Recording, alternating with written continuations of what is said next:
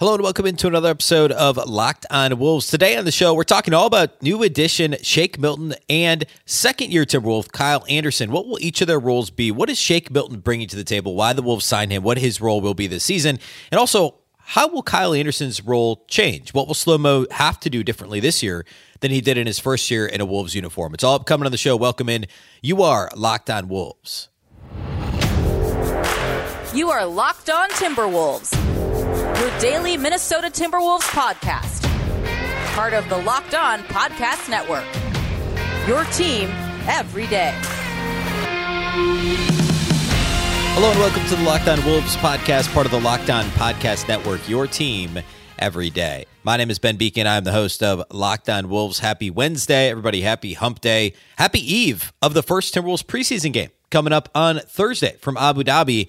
A big thank you, first of all, for making Locked On Wolves your first listen every day. Of course, this show is free and available everywhere, including YouTube, as well as all of your favorite audio platforms, wherever you like to listen to podcasts. You can find Locked On Wolves. You can also watch on the Locked On Sports Minnesota app on both Roku and Amazon Fire TV. More great local sports coverage 24 7, and it's free. Of course, now is a great time. The, the Twins uh, in opening up, opening up uh, with a win in the wild card series, the first playoff game win for the Twins in 18 years. They haven't won a series in, or no, 19 years, 18 tries over 19 years, 18 games over 19 years. And if they win on either Wednesday or Thursday, they'll win their first series since 2002. So 21 years ago, believe it or not. Um, anyway, Now's a great time to subscribe to the Locked On Sports Minnesota channel. Of course, football season as well, and you can do that um, again on both Roku and Amazon Fire TV. You can also follow on X, formerly known as Twitter, at B Beecken and at Locked On T Wolves. Don't forget the T.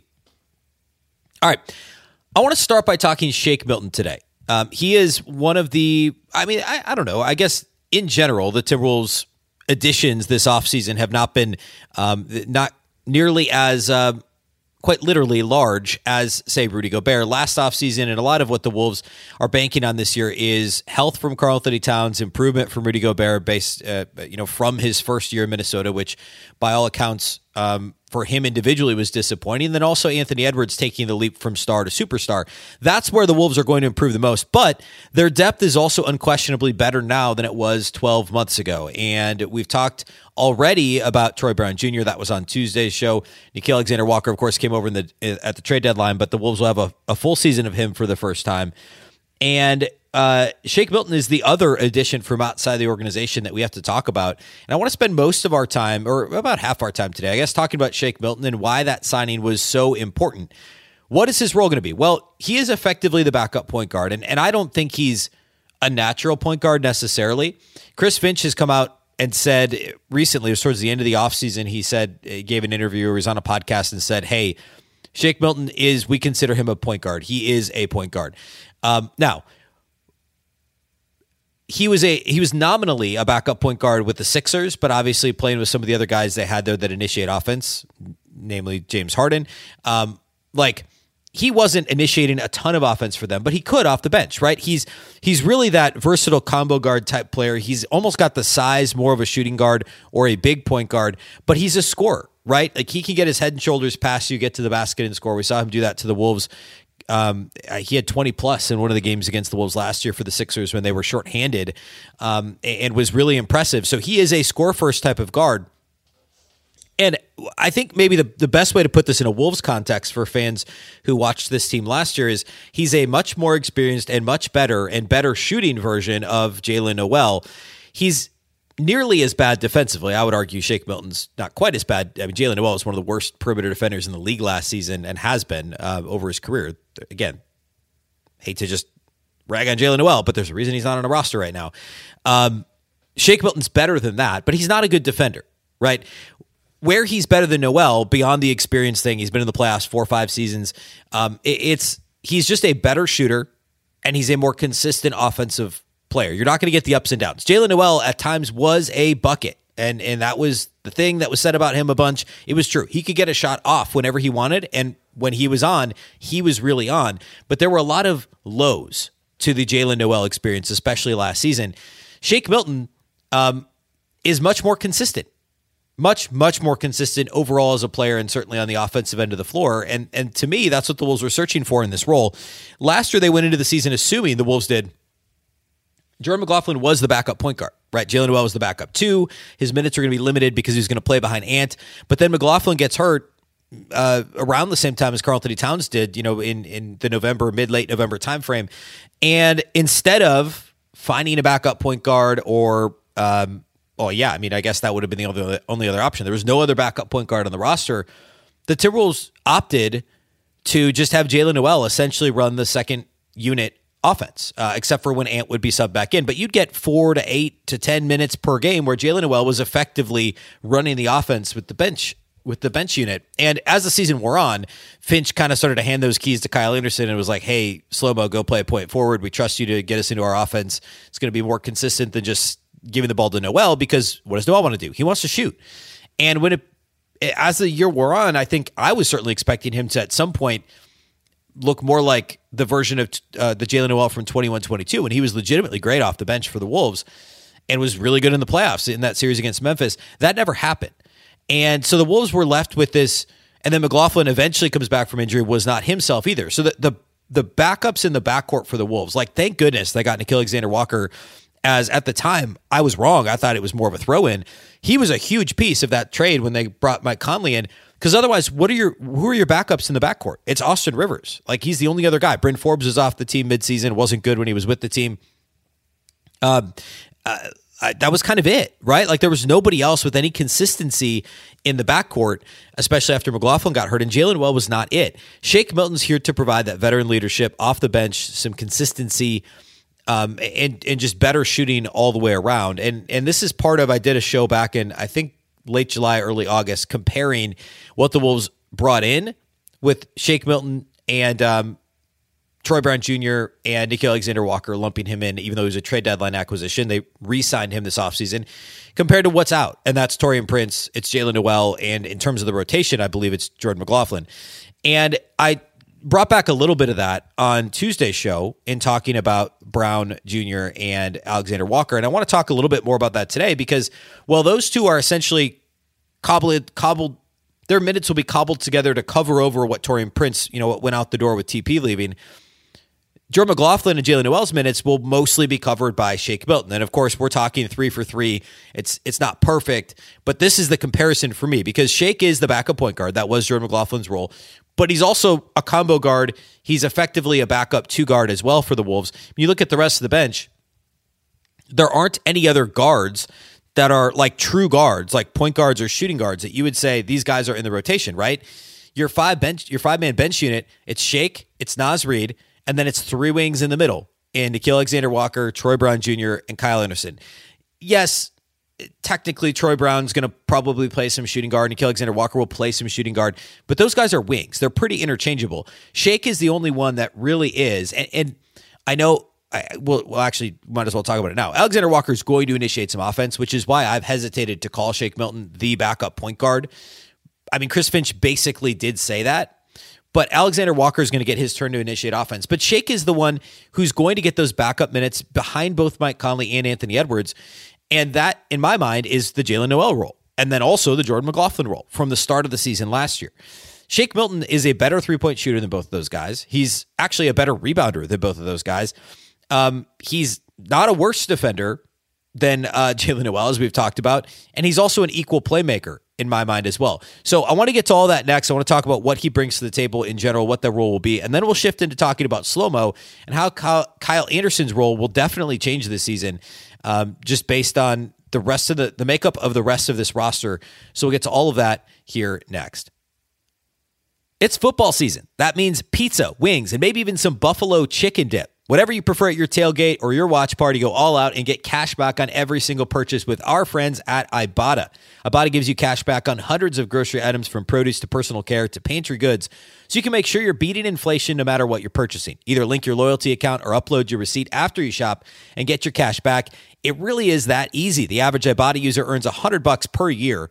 That could cover the cost of an entire shopping trip or you could use your cash back to buy that flight you've been eyeing, that game you've been dying to go to, or the fancy dinner you've been craving. Other apps give you points that don't amount to much, but with Ibotta, you get real cash back that you can cash out to your bank account, PayPal, or gift cards.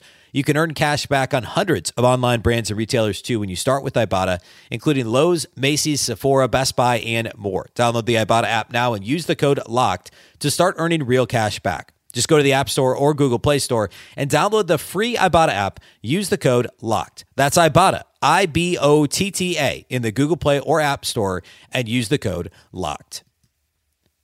A big thank you once again for making Locked On Wolves your first listen every day. Of course, every dayers. Uh, we'll talk on Thursday. We've got Mavs, Wolves from Abu Dhabi. We'll talk a little bit about that, what to look out for. We'll also continue the player preview series on Thursday. We'll pause on Friday to do a post game pod uh, based on what happens in Abu Dhabi Thursday. So that'll be what we do Friday.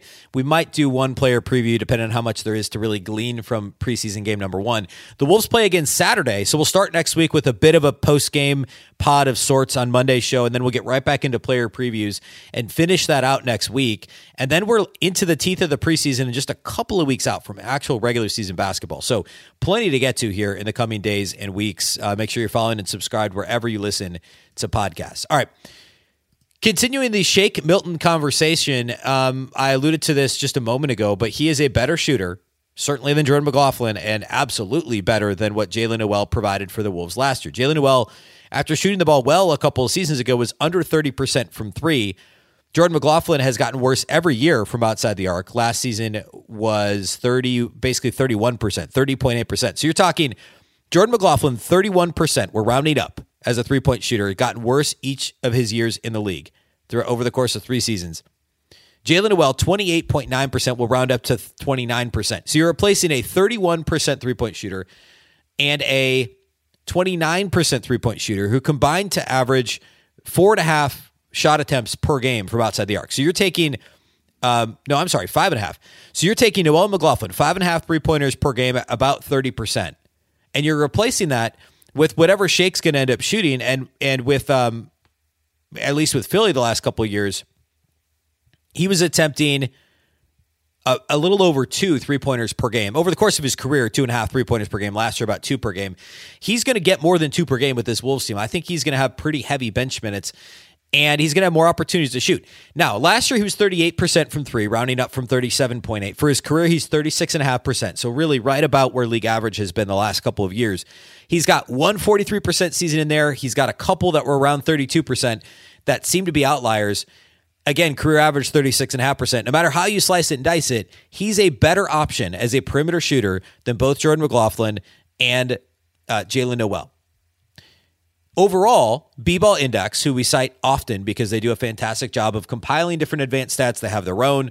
It's all in a great spot, bball-index.com. They gave him a B as a overall perimeter scorer. Above the break threes last season, Shake Milton shot 42%, 41.9% on above the break threes. That's in the 92nd percentile league wide, grades out as an A, which is really interesting. And also, by the way, 72% of his three point attempts came from above the break. Um, not as good in the corners, which is weird.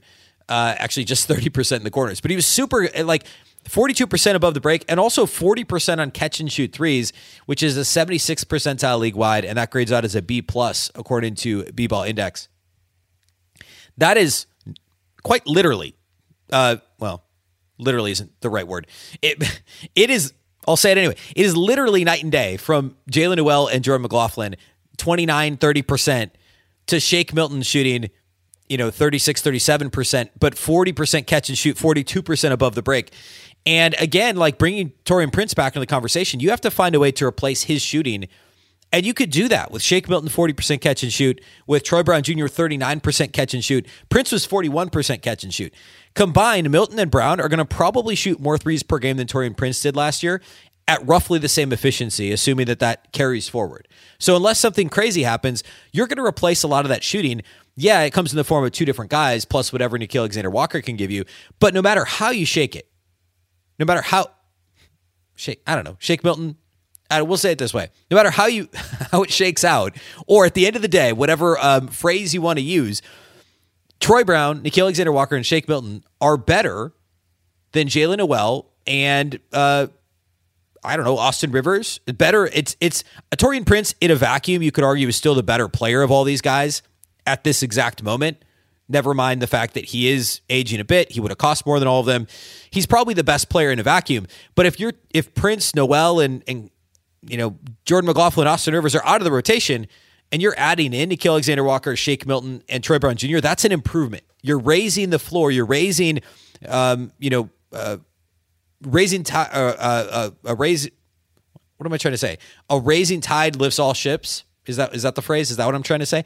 Um, that's true here. This roster depth is much, much, much improved over last season. Um, and this is one really good example of it. And, and I keyed in on the shooting for Shake. We could also talk about playmaking as well.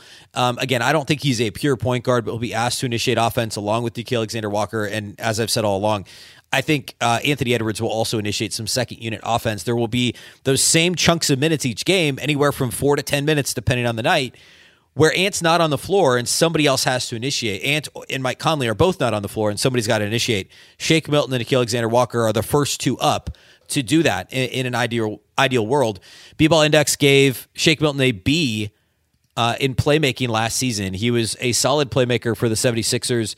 He 84th percentile grades out as an A minus in terms of assist points per 75 offensive possessions on the court, which is a good way of measuring the value of the assist that he was getting. Passing creation volume was a B plus, 75th percentile. High value assist per 75 possessions, which is assists that led to three point attempts or free throws. Uh, he had an A minus last season, 87th percentile. So that speaks to Shake's ability as a playmaker, as a decision maker, knowing where, and the Sixers are obviously a well run team and, and an incredible offensive team. Shake Milton fit right in there because he knew the right pass to make. And he's going from Joel Embiid and James Harden and those guys there to um, coming to play with Anthony Edwards and Karl-Anthony Towns and Rudy Gobert. And I'm not at all suggesting, like, clearly the Sixers have a, uh, um, it's it's a bit of a different level, right? But it's the same idea. Um, and Shake knows how to play with superstars. He knows how to fit in. He knows how to pick his spots, as we saw him do against the Wolves. Like when some of those guys are down, when there's he's got to create more for himself. He can do that, but he's also a better catch and shoot guy than the guys he's replacing. He's a better playmaker than Jaylen Nowell. He's a better playmaker um, than Austin Rivers better playmaker than Taurean Prince. Now, McLaughlin, you know, fine, we can have that conversation, but he's also still on the roster. Like McLaughlin's still your break break glass in case of emergency because there's foul trouble or we just need somebody to run the offense. Jordan McLaughlin can still do that. There's still a chance he fights for some minutes this year. We talked about him the other day on the show. But um, in general, Shake Milton replacing the Nowell McLaughlin Rivers minutes is a clear win for the Timberwolves. All right, let's segue into talking about Kyle Anderson and what his role is going to be this year. Slow had a career year last year shooting the basketball by almost any metric, a three point shooting easily the best of his career, 41%. Previously, his career best shooting the three was way back in 2016 17 when he shot 37.5% uh, with the Spurs. And prior to last season, he was a career 33.4% three point shooter. But last year, he shot it at the third greatest volume in his career, and he shot it by far best efficiency 41%. He was really good from the corners. Teams are still leaving him open though because we know Kyle Anderson is not a sharpshooter. That's probably going to come back to earth a little bit. But effective field goal percentage for him was the best of his career. Uh, led in, in in large part because of the three point percentage, but even just raw field goal percentage, which I don't like to use, it was his third best overall field goal percentage of his career. Uh, part of it is he was playing the four a little bit more. He was involved in some more pick and roll. He got some easy buckets that way, but um, you know, his overall usage wasn't extremely high, as it shouldn't be, but he started a lot more games than he had over, you know, uh, at least his last year in Memphis because of the injury to Karl-Anthony Towns. He found himself in the starting lineup 46 times last season. Um, I think Anderson is a candidate for some regression this year from a raw numbers standpoint, mostly because um, Karl-Anthony Towns will be healthy or starting the year healthy, and knock on wood will stay healthy. And also, Naz Reid is in the picture. And we talked about this a little bit in the past, but Naz has a big contract. He started last year on the fringe of the rotation, racked up a few DNP CDs. Naz did in October, early November. KAT gets hurt right around Thanksgiving, and Naz becomes a mainstay in the rotation and never lets go of his spot and is a rotation guy the rest of the year, gets the big extension, the three year extension in the offseason. He's now a part of this rotation, which bumps Kyle Anderson to the three within the Wolves rotation instead of the four. That means the defensive matchups will be trickier for Kyle Anderson. He probably will have the ball in his hands a little bit less, especially with the additions of Shake Milton, the re-addition of Nickeil Alexander Walker. Now, there were moments last year where Kyle Anderson had to run this offense, and he was the their only hope against zone defenses. Remember the whole like first half, three quarters of last season, the Wolves could not get out of their own way when teams would switch to zone defense. And of course, zone is never a, a super. Um, it's not a long term answer within any any individual game at the NBA level, but teams would go to it frequently against the Wolves, and they couldn't figure it out unless Kyle Anderson was on the floor and that he was at least the guy at the nail, at the free throw line, distributing, um, hitting cutters, understanding where to find the open shooters within the scheme. Um, he's still going to have to play that role, right? He's still going to have to play point forward at times. I just think he'll have the ball in his hands a little bit less this season because the team is deeper, the personnel's better, and hopefully this team is healthy. Um, to to back up my point about him having the ball in his hands more last year, yeah, his usage rate was his lowest in three seasons. It was the highest assist rate he'd ever had in his career. And that was simply because he was being asked to initiate the second unit because of Jaylen Nowell's struggles, because of the injury to Jordan McLaughlin, because of the lack of other playmakers. Um, but I think that comes down a little bit. I think that it's fair to assume his three point percentage will come down a little bit. I mean, what did he shoot from the corners last year? I have it here somewhere. Um, again, overall, career high 41%. He shot 46.8% on corner threes last season, and nearly half of his three point attempts were from the corners. Now, for his career, actually a little more than half his three point attempts are coming from the corners. He's not shooting above the break threes, nor should he be. And it felt like maybe once every couple of games he'd be wide, wide open and he'd have to shoot it. And it, that percentage was much lower. But 47% from the corners, he'll get another one or two of those a game. Um, but I don't think he's going to be as involved in the offense otherwise. They just need him to be a glue guy defensively. Hope he doesn't get isolated too much on quicker wings and, and guards at the point of attack d- defensively. He's a really good team defender. You just got to be careful with how often he's on an island on the perimeter. I want to talk a little bit more about the impact of him moving to the three and what that does to the team overall, uh, because there are some pros to it too. Um, so we'll do that here next. All right, talking Kyle Anderson to close the show. Um, I want to be clear. Kyle Anderson, I'm talking about regression, and I started kind of negative with Slomo. Yes, the career highs last year, they're not a bad thing, right? It just means we need to look out for that regression this year. He was invaluable to the Wolves' success. I mean, the Wolves don't win 42 games, and and frankly, don't get the seven seed and or uh, you know get into the playoffs and get uh, get into the play in and get the seven seed in the playoffs without Kyle Anderson. I mean, like behind I mean, I don't know. He was probably the most consistent player all season. Like, obviously, Ant is considered the Wolves' best player. You could argue Kyle Anderson's impact was every bit as good, or if not greater, because he was that glue guy. Um, when KAT was on the floor, yeah, he was good. He wasn't himself, and he also only played 29 regular season games.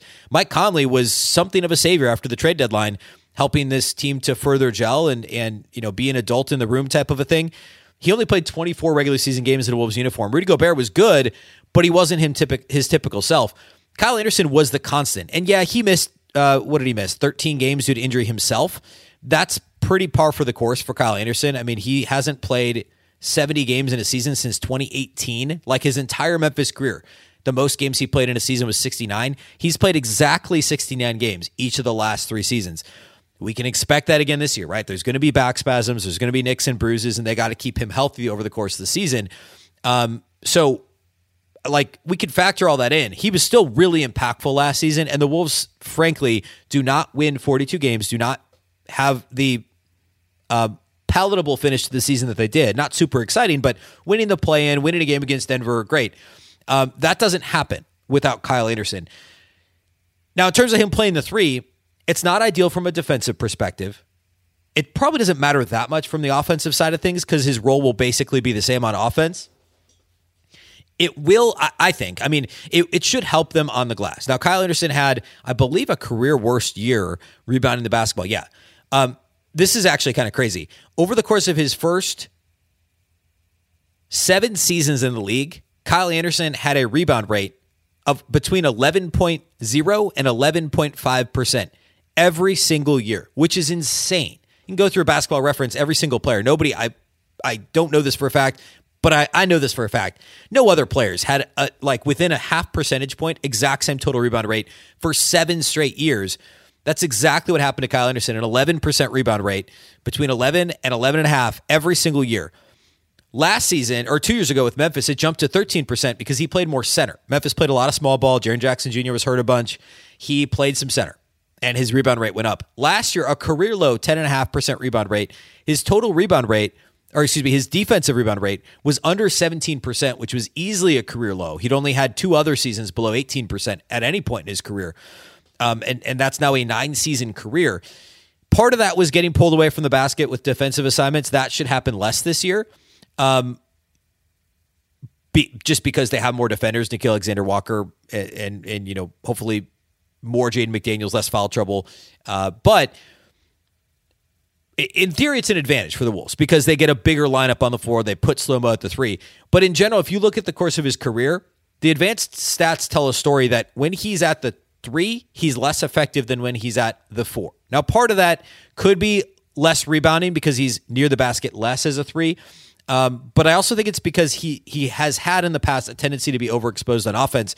I think the Wolves did it obviously did a good job at limiting that last year because he had a career shooting year from three and he was effective offensively. I think with the Wolves, with the way the Wolves want to play offensively, that's not going to hurt them too much. But I would have caution, assuming that Kyle Anderson is going to turn in another 41% three point shooting season, another year with an effective field goal percentage north of 55%. That's pretty unlikely to hap- happen this year. I think he can have a similar season, even though he'll be at the three. I think with the way the Wolves, what Chris Finch wants to do on offense, and the way the Wolves are constructed, he can turn in a similar year to last year, even if that three point percentage comes down a little bit. Um, I, am comfortable saying that I think he'll have a similar all the way around season. Now the minutes will be less. Uh, hopefully they should be. They should be able to keep him fresher. He played the most minutes per game last season than he had since 2019, and that was that that was uh, he only played in 43 games. So that and that was the season since his rookie year he played the least. So last year was the most minutes he's played. Let's see, uh, the most total minutes he's played in a season since 2018, 2017, 18, and the second most in his career. And he's 30 this year. Um, Kyle Anderson just turned 30 at the end of September. So they're going to want to limit his minutes some uh, on some level anyway. Like hopefully he can play 70 some games, but you don't want him averaging 28 minutes per game. And if things go according to plan, he won't need to. You've got Naz Reid to play the four. Karl-Anthony Towns will play the four. You've got Naz to play the center and KAT to play the four. Kyle Anderson is going to play a lot more three this season than what we've seen in previous years. And while it's not ideal, I don't think it's necessarily going to hurt them that much. Um, everything else about Kyle Anderson has been overwhelmingly positive in a Timberwolves uniform. And, and, you know, from his finishing at the rim. The isolation defense on the perimeter has actually been really good. Playmaking, B-ball index gave him an A last season. Again, career high assist rate. He initiated a lot of offense. I think that also comes down a little, which may lower some of these other metrics that suggest he had a career season last year, just because he'll have the ball in his hands less. And that's not necessarily a bad thing. You can always go back to that, right? You can always add more slow mo possessions. He's always your essentially your backup to the backup at every every role on this team, right? He can be a perimeter defender in isolation point of attack. He's not your first choice, but he can do it and do an okay job. He can initiate your offense. He's not your first choice. He can do it and do an okay job. He can play the four or the five, uh, or he can play the three or the five, even though he's best cast as a power forward. He's not your first choice, but he can do those roles. He is really a Swiss Army knife, which I think is the way that Chris Finch put it early last season a couple of times in the media was calling him a Swiss Army knife. He can do a little bit of everything. And last year it was more ball in his hands, uh, initiate offense. This year, hopefully, it's less of that and more of like, hey, we'll just fill him in wherever we need him. All right. Uh, that's all we have for you today here on the show. Again, Thursday we'll talk a little Dallas Mavericks preseason. We'll talk a little bit more player previews. Friday we'll do the post game pod after Thursday's preseason game in Abu Dhabi against the Mavs. So a big week upcoming here at Locked On Wolves. A big thank you for making Locked On Wolves your first listen every day. Of course, this show is free and available everywhere, including YouTube, as well as all of your favorite audio platforms. You can also watch on the Locked On Sports Minnesota app on both Roku and Amazon Fire TV. And you can follow on X at B Beecken and at Locked On T Wolves. Don't forget the T. Course, the Locked On Wolves podcast is part of the Locked On Podcast Network. Remember, the Locked On Network is your local experts on all the biggest stories. Once again, I'm Ben Beecken. This is the Locked On Wolves podcast, and we'll catch you next time.